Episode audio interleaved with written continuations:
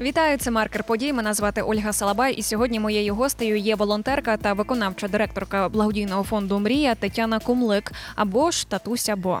Вітаю вас, пані Тетяно. Доброго дня вам. Ви раніше казали, що держава не приділяє належної уваги забезпеченню навчального процесу для дітей героїв. Поясніть нам, будь ласка, чому? Тут дивіться, е, держава, в принципі, вона не може врахувати якраз того, що цим дітям потрібен особливий підхід.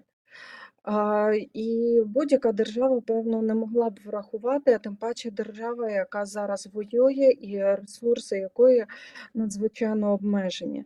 Про що ми говоримо, кажучи про особливий підхід до цих дітей? Ми говоримо про те, що дитина, яка перебуває в стресі, переживає важку втрату, яка живе в родині, в якій це все відбувається, в якій дорослі переживають дуже важкі часи. Цій дитині, очевидно ж, просто не до навчання. І тут ми якраз у фонді розробляємо таку систему, в якій дитина може надолужити ці освітні втрати. Дитина може підтягнути свої знання до тієї шкільної програми. Також ми говоримо, зокрема, і про те, що серед цих дітей дуже багато талановитих, розумних, мотивованих, дуже таких прекрасних дітей, і їх хочеться особливо підтримати.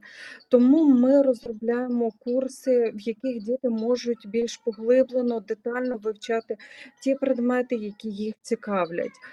Е, І саме, так, е, саме такого плану ми пропонуємо освітню підтримку.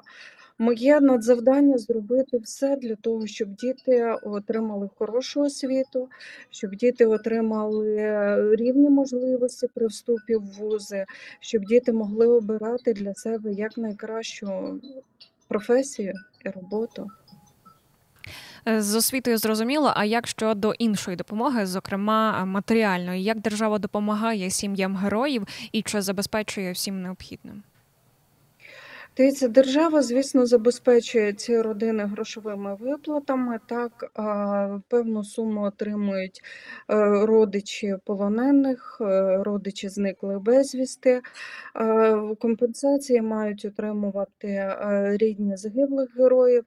Але тут все дуже часто впирається в якісь бюрократичні процеси, коли ці компенсації затримуються, коли їх не можуть визначити, коли найближчі рідні е, не можуть без суду довести те, що вони перебували тривалий час там е, в певному рідстві з загиблим героєм.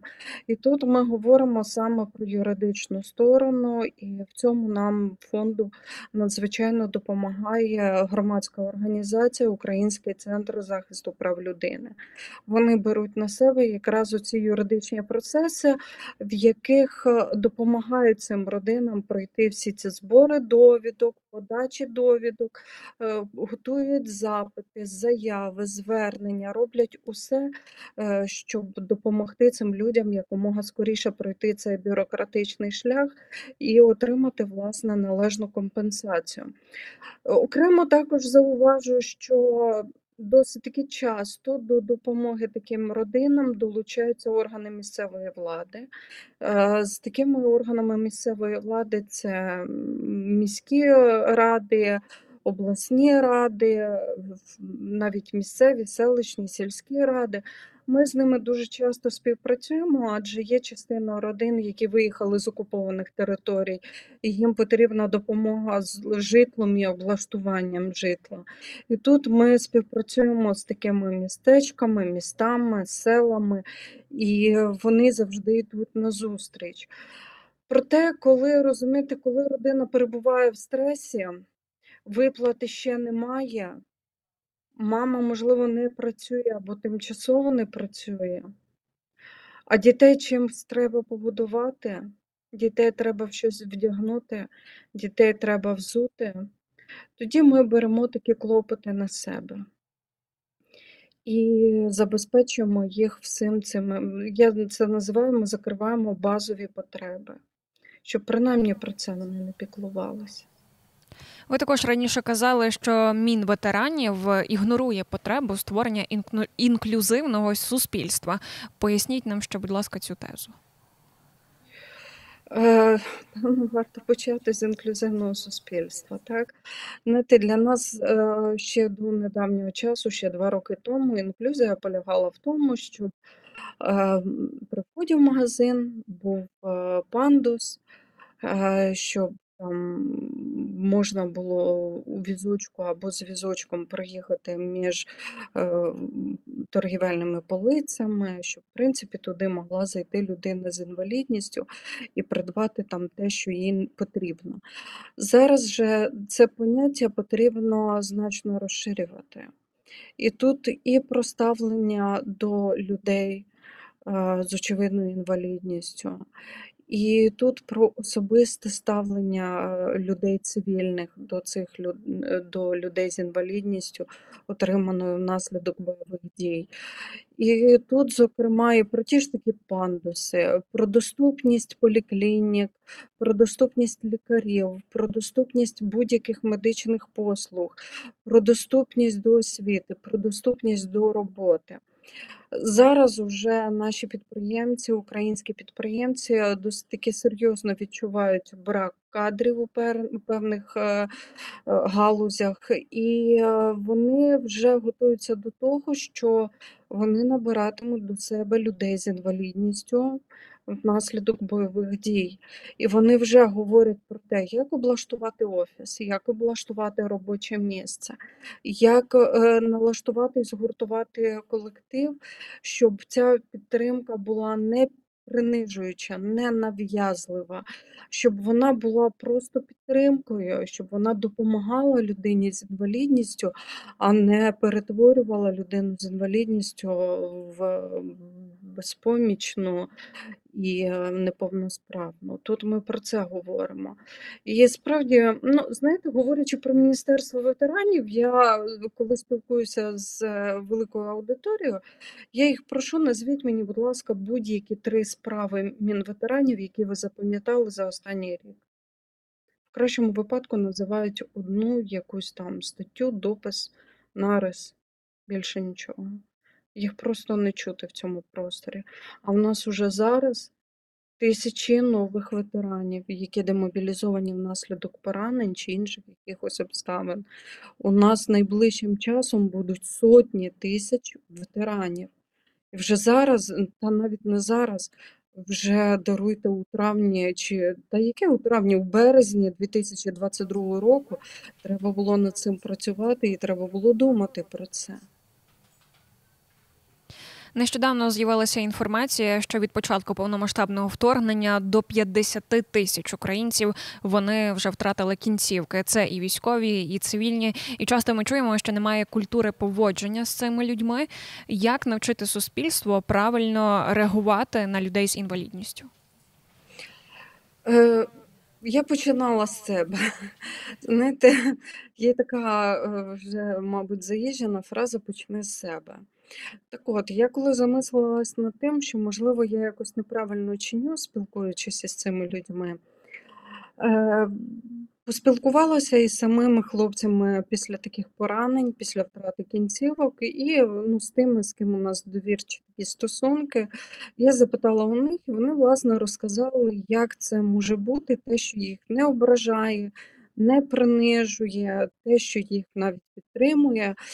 І для себе розробила особисто для себе розробила такий алгоритм. Коли я бачу людину з явною ознакою там втрати кінцівки чи з явною ознакою там інвалідності внаслідок бойових дій, я запитую, я можу чимось допомогти? Ну, коли це відбувається, коли людина там піднімається сходами, е, заходить в магазин, в який ведуть дуже важкі двері.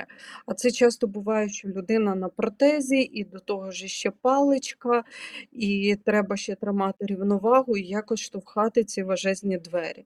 Я запитую, потрібна моя допомога? Це все просто з усмішкою, без ніяких трагічних там слізоньок, бо сльози їх ображають, сльози від цивільних.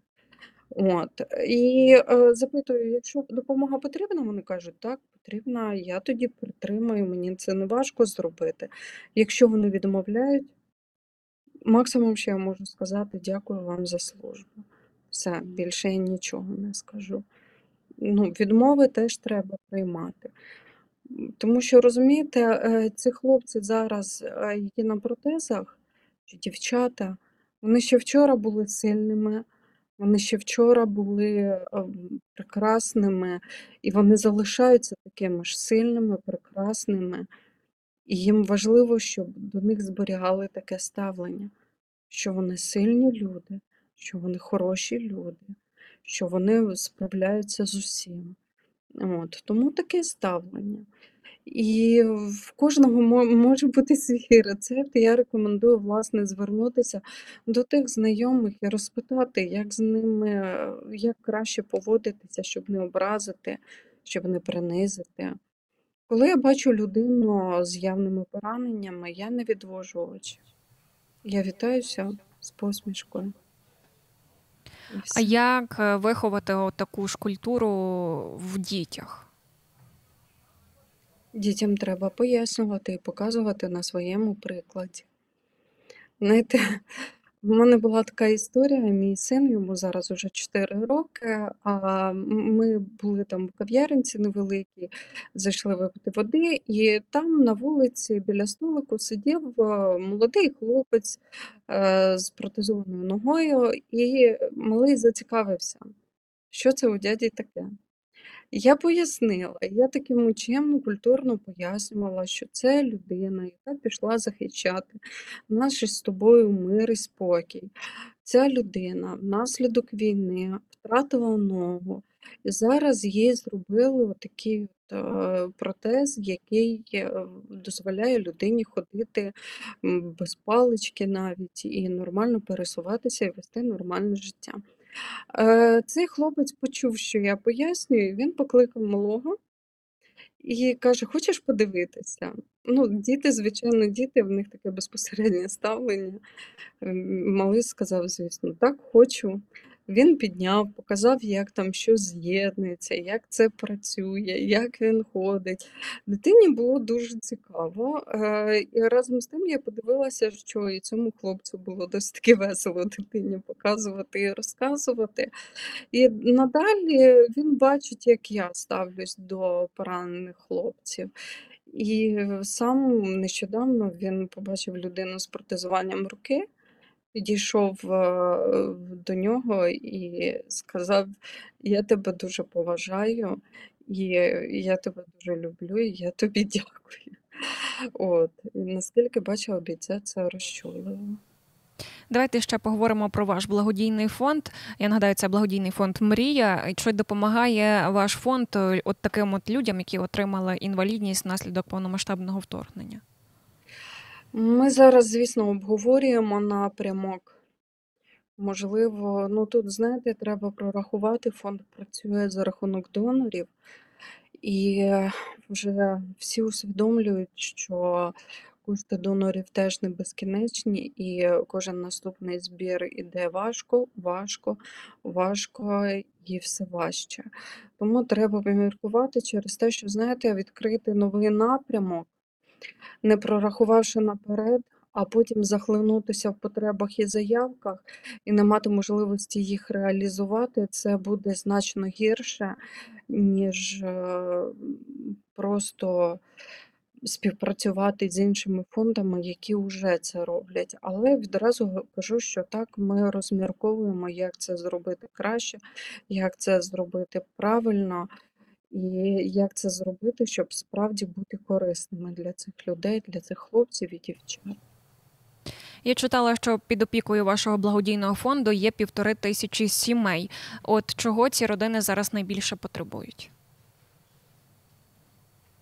З особистого досвіду скажу, що вони потребують просто людяності і підтримки. Їм хочеться продовжити життя своїх рідних, розказавши історії про них. І це найменше, що я і мої колеги можуть зробити для цих людей, це вислухати їх, вислухати і зрозуміти, і прийняти ці історії. Так, це важко, але це те найменше, що ми можемо для них зробити. Е, Далі е, найбільші потреби це гуманітарні потреби, це продуктові набори, засоби гігієни, одяг, взуття для дітей. Е, Цього також потребують дуже багато. Зараз, ось, наприклад, діти готуються йти в школу, і в нас все більше і більше заявок на те, щоб допомогли зібрати дитину в школу. І в нас навіть запрацювала така підпрограма 1 вересня, де ми хочемо по максимуму забрати те, що необхідно дитині для школи, передати в родини школярів. Як е, долучитися до такої допомоги? Де вас знайти і як взагалі люди можуть допомогти? В соціальних мережах Мрія Українська фундація, і там у нас викладені реквізити, за якими можна е, внести донат. От, е, або ж, в принципі, можете навіть написати мені у Фейсбуці, і я побачу ваше звернення і е, вам допоможу і спрямую. А от е, допомогу як отримати теж в соцмережах вас шукати? Е, Так, в соцмережах можна звернутися, е, і там спрямують, куди давати запит, е, як заповнити форму на допомогу, як це все зробити як найкраще і правильно. Пані Тетяно, дякуємо вам за розмову. Я нагадаю, сьогодні гостею маркера подій була волонтерка та виконавча директорка фонду Мрія Тетяна Комлик. Мене звати Ольга Салабай. До зустрічі.